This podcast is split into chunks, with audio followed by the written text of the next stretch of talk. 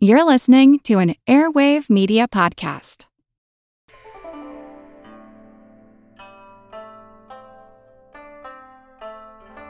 Hello, and welcome to the History of China. Episode 37 Warlords, White Wolf, and Winter Winds.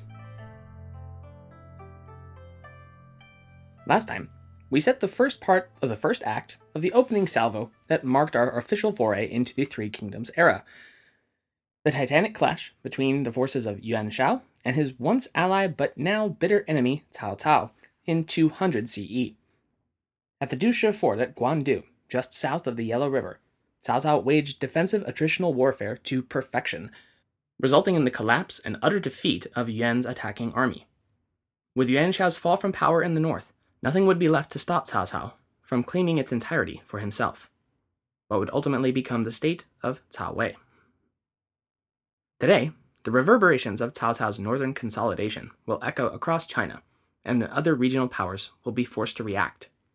Some will fight, some will flee, some will pledge fealty, and some will be destroyed utterly. But as before, our primary focus here, again in the interest of maintaining your interest, is going to be on the other two prime movers and shakers of the era, those who would ultimately form the basis of the other two of the three kingdoms of the 3rd century. We'll start with the coastal southeast of China, since that had actually begun to coalesce even before the Battle of Guandu. As mentioned last episode, back in 197, when Cao Cao and Yuan Shao were still frenemies, Yuan's half brother, Yuan Shu, got the bright idea to declare himself emperor of his so called Zhong dynasty, as we discussed last time, that did not work out particularly well for him, and he ended up dying in 199. But for our purposes today, the important thing to take away from all this is that one of his trusted lieutenants and the governor of much of his southern territories defected in disgust at his boss's treasonous self promotion. That defector was Sun Ce, who at only 22 years old found himself the lord of much of southeastern China. Almost a decade prior, Sun Ce's father, Sun Jian, had been killed in battle against Liu Biao, the governor of the Jing province and the warlord of China's westernmost regions. Jing, positioned as it was covering modern Hubei and Hunan, is both literally and figuratively the central hub of this particular bicycle wheel. That is, everything is going to be spinning around and around the Jing province. It cannot be said that Sun Jian's death wasn't spectacular. While he rode a horse into combat, a trap was sprung by Liu Biao's general to crush him with a mass of rolling logs, and that was that. As his eldest child and heir, Sun Ce inherited his father's prefecture and, of course, blood debt. So, having successfully defected from Yuan Shu, nominally allied with Cao Cao, and defended his territory from Yuan's half hearted attempt to retake it, Sun Ce turned westward to hunt down his father's killer, the general Huang Zu. He was actually en route to Huang's location when news of Yuan Shu's death reached him in 199. Sun seized on the unexpected opportunity, turned his army around, and captured Huangcheng City, which was poorly defended following the so called Zhong Emperor's death by sadness. This display of power rallied many of Yuan Shu's disheartened soldiers to Sun Ce's cause, more than 30,000 by accounts, and secured the majority of Yuan's former territories. Reinforced and re-emboldened, Sun Ce turned once again westward to hunt down his father's murderer. And his army at last tracked the general down and crushed him, in spite of Huangzu having been sent reinforcements by his lord, Liu Biao. As a result, by the year 200 and the Battle of Guandu to his north, Sun Ce was poised to claim the entire south of China as his own. But there was still one powerful foe with which Sun had to contend for that title the former governor of Wu Prefecture, Xu Gong. Xu both resented and feared Sun Ce, and wrote to the Emperor Xian, advising him to summon the warlord to the capital and, I don't know, do something about this character, because he was dangerously powerful. Xu Gong even went so far as to compare Sun Ce with Xiang Yu, who I'm sure you'll remember as one of the instigators of the Chu Han contention, and more importantly, the destroyer of the ancient Qin dynasty. The meaning was clear. Xu Gong was trying to scare Emperor Xian into thinking Sun Ce had designs on destroying the Han. Now, regardless of how true or false that accusation may have been, it was just crazy enough to work. if it had ever reached the throne room. Instead, the message was intercepted by an agent loyal to Sun Ce, and in response to this deviousness, Xu Gong was attacked and killed. This surely seemed like a good idea at the time, but later that year Sun Ce would feel the blowback of his revenge. As the Battle of Guandu raged on between Cao Cao and Yuan Shao, Sun Ce planned to use the chaos inside Yan province to his own advantage.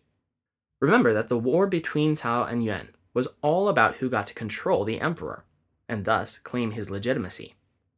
Would it be Cao Cao or Yuan Shao? But imagine the looks on those two brutes' faces when Sun Ce rode his army into Xu City when no one was looking and captured, um, rescued the emperor for himself. It was a foolproof plan. Except, just before his plan to abscond with the emperor was set to roll out, Sun Ce decided now was the perfect time for a quick solo hunting trip. Fatefully, in the woods, three former servants of the late Xu Gong ambushed him. The trio planned to make Sun pay for his murder of Xu and put an arrow in his face before they were slain by Sun's bodyguards. Sun wasn't killed immediately, but the wound would prove fatal. Either that night or shortly thereafter, he accidentally reopened the facial wound, purportedly after seeing his damaged face in a mirror, which was more than the famously handsome and vainglorious Sun Ce could handle. In doing so, he tore open a blood vessel within and bled to death. Within the romance of the Three Kingdoms, Sun Ce's death is rather more supernatural. As with the historical account, he gets shot in the face and manages to survive, but upon looking in a mirror, he was horrified to see the ghostly face of a Taoist priest he had ordered executed for sorcery. In a panic, Sun slammed the mirror, rupturing his wound and again bleeding to death. Although Sun Ce did have a son of his own, and another would be born after his death, he chose instead to bequeath his titles, powers, and territories to one of his four younger brothers, Sun Quan. It will be Quan who will continue coalescing southern China into the eventual state of Sun Wu, also called Eastern Wu. We'll be spending a lot of time getting to know Sun Quan and Eastern Wu better, but for now, let's leave him be and move west, because as we speak, Liu Bei is headed that direction as fast and as far as his horse will take him. Liu Bei, as you'll remember from last week's episode, had developed almost a comical knack for military failure, and yet somehow managed to avoid meeting his end time and again. And the aftermath of Guandu was little different. Liu had bungled both of his commands immediately before and during the engagement, first among the cavalry raid aimed at disrupting Cao Cao's retreat, and secondly as a force sent to assault Yan's capital, Xu City. But his near supernatural streak of luck wasn't infinite certainly not against the wrath of Cao Cao, who had come to take Liu Bei's rebellion against him rather personally. Once it became clear that Yuan Shao's power was broken, Cao Cao pivoted his army and made his way over to pay a little well deserved special attention to his wayward former vassal. And Liu Bei knew it was time to get the heck out of Dodge. He fled southwest to the one place he thought, hoped, and prayed could be a refuge from Cao Cao's retribution. Wouldn't you know it, Jing Province, a place as of yet still far removed from the war torn east and conveniently under the command of his distant cousin Liu Biao. Liu Biao, for his part, received his fleeing family member as an honored guest, welcoming him personally to Jing and going so far as to give Liu Bei a command of Xinye City, as well as a small military force.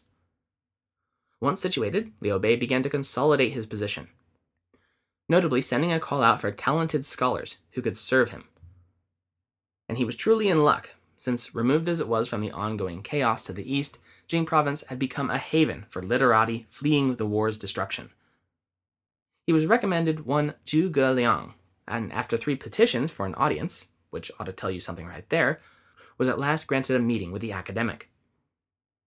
Put a star next to Zhuge Liang's name if you're writing any of this down, because he literally is the Three Kingdoms Sun Tzu, and will become the greatest and most accomplished strategist of the era and is still known as Wolong, the sleeping dragon. To this day, even his admittedly uncommon surname is associated with strategy and intelligence in Chinese culture. So, Zhuge Liang, kind of a big deal. And he was all on board with helping Liu Bei break his embarrassing losing streak, even drawing up the Longzhong plan ahead of the pair's first meeting, which was a generalized outline of Liu Bei first taking over Jing province and then the neighboring Ying province as a prelude to a two pronged final strike at the de facto imperial capital and Cao Cao's base of operations, Xu City. Yet, for all this scheming, Liu Bei spent the next several years doing little more than sitting around. It got to the point that he bemoaned to his cousin, quote, In earlier times I never left the saddle, and my thighs were thin. Now I do not ride any more, and they are fat and flabby.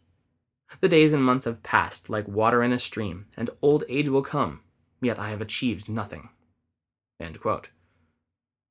But in 208, Liu Biao died of illness, leaving Jing province to his eldest son, Liu Qi.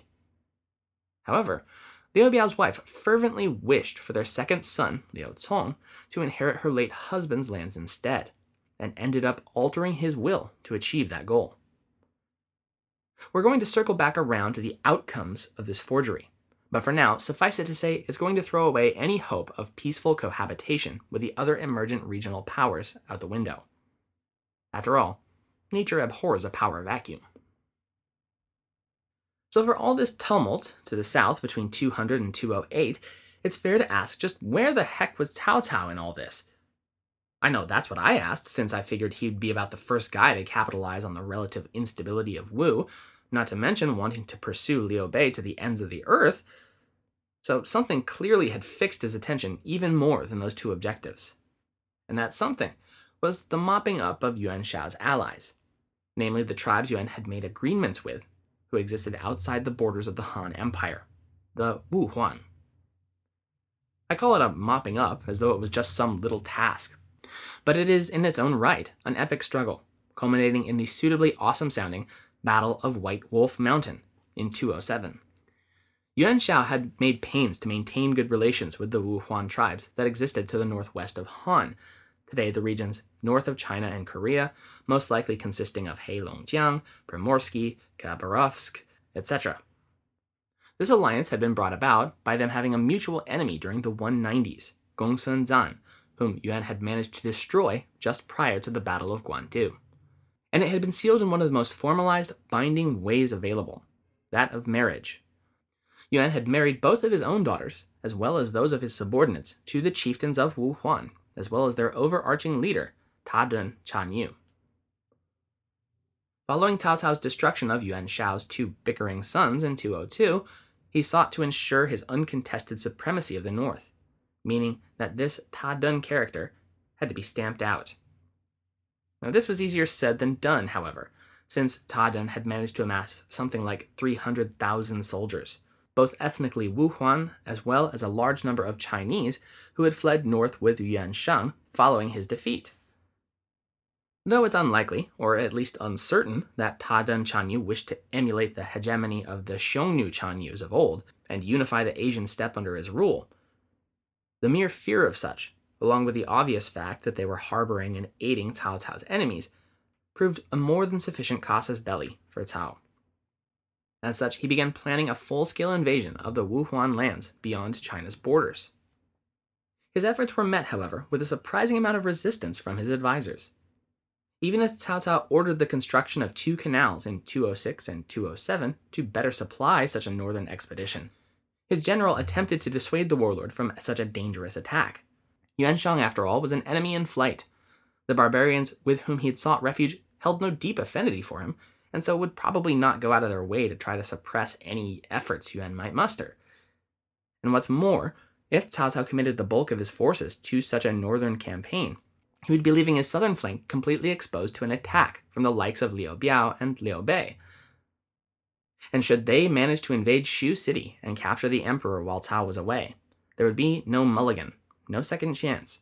It would be an effective game over for Cao Cao. But Cao Cao's chief strategist, Guo Jia, argued otherwise. As he saw it, the Wuhuan barbarians had been lulled into a false sense of security due to their distance from the center of Chinese power. As such, if Cao Cao were to strike quickly, they'd be unable to correct for that strategic error and overrun. Moreover, Guo stated, Cao Cao could not afford to not remove the Wuhuan as a threat especially given that the Yuan brothers were hiding out amongst them. Cao could not turn his attention to the south without risking them riding down and seizing his newly won northern provinces. Finally, Guojia said that the so called threat posed by Liu Biao was nothing more than a paper tiger. Liu Bei would indeed want to invade in Cao Cao's absence, but his ruler and cousin was far more cautious, to the point of inaction. The governor of Jing province would huff and puff, but wouldn't dare risk his army to an invasion of Yan province so far away. Cao Cao had already shown how effective he was at destroying critical enemy supply lines, after all. Moreover, though Liu Bei and Biao were kinsmen and allies, neither trusted the other. Liu Biao especially was deeply fearful of Liu Bei acquiring too much power for his own ends, a major chink in the seemingly implacable armor of Jing province.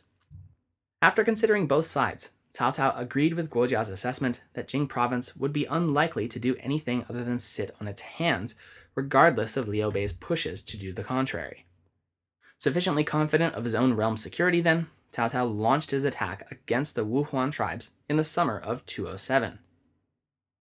The Wuhuan's people's base of power was at Liucheng, which is in modern Liaoning province, bordering North Korea.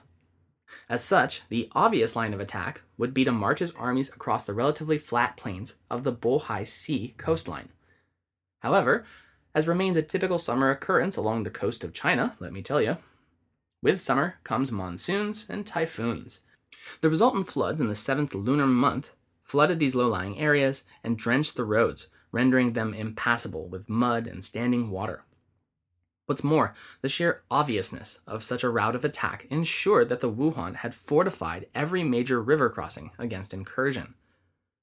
With both the Wuhuan and nature itself opposing Cao Cao's coastal advance, he was forced to find yet another route to domination over his enemies to the north.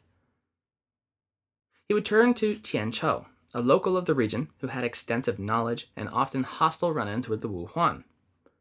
It would be Tian who would show Cao Cao the long abandoned and forgotten roads which led to the frontier territories of the long gone Western Han. By using their hitherto unknown passage, Cao Cao could not only advance into the region controlled by the Wuhuan tribes, but also bypass the majority of their defenses. In the words of Tian Chou himself, by utilizing these undefended roadways, quote, Ta Dun's head could be taken without a single battle. End quote.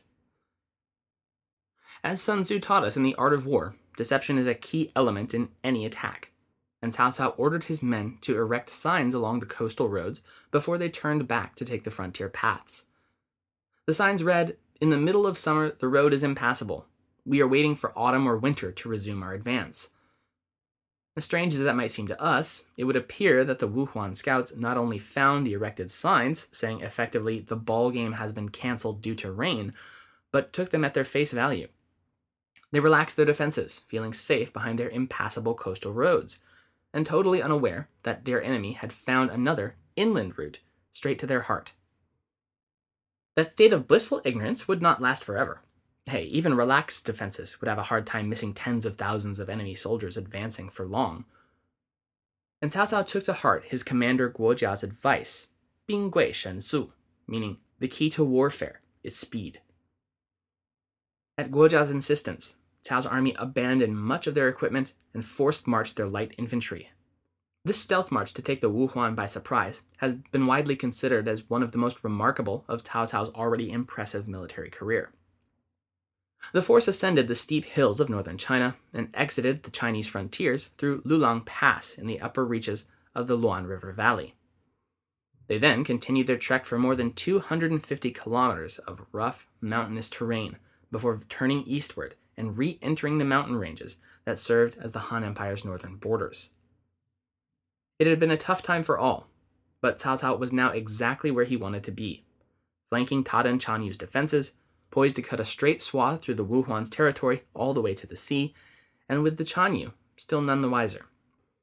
As Cao Cao's army began its devastating autumn advance into the Wuhuan heartland, Tadun finally realized what had happened and hurriedly withdrew his armies from their prepared positions in the south and east to confront the Chinese army now advancing somehow from the north. The two forces would clash along the foothills of Bailangshan, or White Wolf Mountain. This would prove to be an encounter battle for both sides, with neither Cao Cao nor Ta Dun expecting to so abruptly meet their enemy. Cao Cao was initially taken aback by the sheer number of Wuhuan defenders arrayed against his force, Estimates put it as high as 100,000, as well as the fact that his own supply train still lagged so far behind his main advance. However, he quickly saw that the Wuhuan army, massive as it was, was out of formation and completely unprepared to counter a quick advance. The key to warfare, after all, is speed. After committing his light infantry to the attack, Cao Cao observed with satisfaction that though outnumbered, the element of surprise seemed to more than make up for that, and his light infantry were able to cut down the bulk of Ta Dun's cavalry with ease. In a remarkably short span, the Chanyu himself was captured, and the remainder of his army killed, captured, or fled. Reportedly, more than 200,000 Wuhuan and ethnically Chinese settlers surrendered to the victorious Cao Cao. In the span of a single afternoon, Cao Cao had managed to break the back of Wuhuan resistance to his domination, though he hadn't yet cut off all the heads of this particular serpent. Though he had captured and executed Ta Dun Chanyu, several of the other Wuhuan Chanyus, as well as the sons of Yuan Shao, who had fled to the Wuhuan to escape Cao Cao's wrath, had escaped him yet again. They had collectively fled east to Liaodong Peninsula, which was controlled by the warlord Gongsun Kang. Far flung as Liaodong was from the seat of imperial authority, Gongsun was relatively independent from central control and had enjoyed a large degree of autonomy within his own lands. Cao's lieutenants urged their general to attack Liaodong at once and put a final nail in the Yuan brothers and their Wuhuan allies' coffin. But Cao had other ideas and halted his force well outside the warlord Gongsun's borders. There, he waited. When his lieutenants again urged him to attack, he responded, quote, I shall arrange affairs such that Gongsun Kang delivers the heads of Yuan Shang and Yuan Xi to me personally. Our soldiers needn't lift a finger. If Cao Cao's forces pressed the attack, he would later elaborate, it would have unified Gongsun and the Yuan brothers against him. But without an external enemy to bind them together, Cao Cao calculated that their internal divisions would quickly boil over and he wouldn't need to wait more than a few days to be proven absolutely right. The Yuan brothers had apparently been planning to kill Gongsun Kang and take his territories for themselves before they'd even set foot in his borders. But once summoned to the warlord's presence, they found themselves outmaneuvered as Gongsun struck first, ordering the pair and their Wuhuan allies executed and sending their heads to the waiting Cao Cao, just as predicted. Ironically, it would be the post victory phase of Cao Cao's northern campaign that would prove one of the most difficult and costly. Winter was setting in, and his army could not hope to wait through it on the meager supplies that remained. Extreme cold, hunger, and drought would plague Cao Cao's army as it withdrew south, quite possibly becoming the single greatest and deadliest foe his men would face in the northern reaches. It was such an ordeal that once he was back in his capital, Xu City, Cao Cao the victorious warlord of the north, rewarded and complimented those of his counselors who had advised him not to undertake the campaign against Wuhuan. He acknowledged that it had been a rather foolish and extremely dangerous plan that not only was greatly taxing on his armies, but had left his home territory exposed to attack. And make no mistake, Liu Bei had been pushing his cousin Liu Biao constantly to launch just such an invasion of Yan. But, as expected, Liu Biao wrung his hands together and did nothing. Nevertheless, Cao fully copped to the fact that the majority of this campaign's success had been attributable to good fortune, not good planning. As the winter snows of 207 blew into 208, those Wuhuan Chanyus, who had not been so foolish as to side with the Yuan brothers, made their way to Xu City and formally submitted to the warlord Cao Cao, and bringing with them their horsemen, who would be integrated into Cao Cao's forces and become known as the greatest cavalry force in the empire. Last episode, I mentioned that Cao Cao had made himself chancellor back when we were in the year 202, and that was mistaken.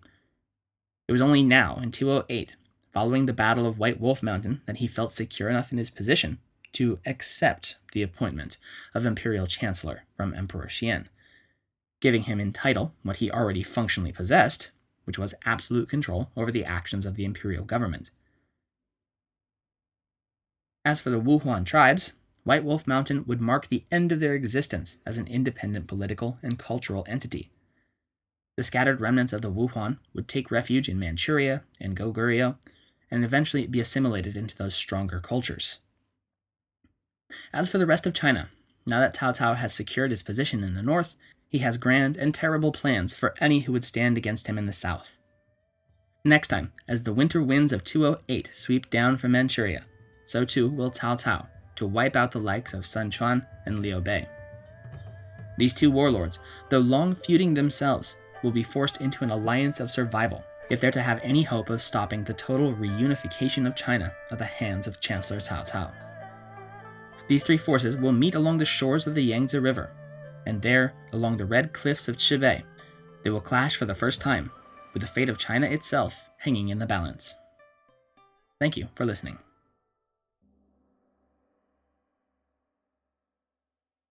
Hey guys, hope you all enjoyed the show this week. If so, please consider helping us climb the charts by giving us a review on the iTunes Store, which remains by far the cheapest, easiest way to get new people interested in Chinese history and this podcast. You may have noticed that this week's episode was a bit shorter than what I'm sure we've all become accustomed to, and that's simply because the Battle of White Wolf Mountain seemed like a natural breakpoint. Events are coming hard and fast. Next episode's events will be almost entirely contained within the same year we left off as, 208. And so I'd rather have inconsistency in length, but consistency in narrative flow, rather than the other way around. I both don't want any one episode to drag on too long. I'm no Dan Carlin after all, and at the same time, I wouldn't want to stop in the middle of something like the Battle of Red Cliffs simply because I'd reached the maximum runtime. So I hope you can understand my decision making process. If you'd like to tell me how much you love the shorter runtime, or hate the shorter runtime, or don't care about the shorter runtime, or have any questions, comments, or insights I might have missed about the early Three Kingdoms period, please post a message on our WordPress site. That's the historyofchina.wordpress.com or our Facebook page at The History of China. I try to respond to any and all inquiries ASAP, and who knows, if I got enough good questions, I might be able to answer them on the air. For any of you who might wish to go one step further than a review, the History of China's WordPress site also has links to our donation pages, either through PayPal or Patreon. So if you think we're worth a dollar or more, please click and donate. Our server costs are entirely paid for by listeners like you. Thanks very much, and see you again next week.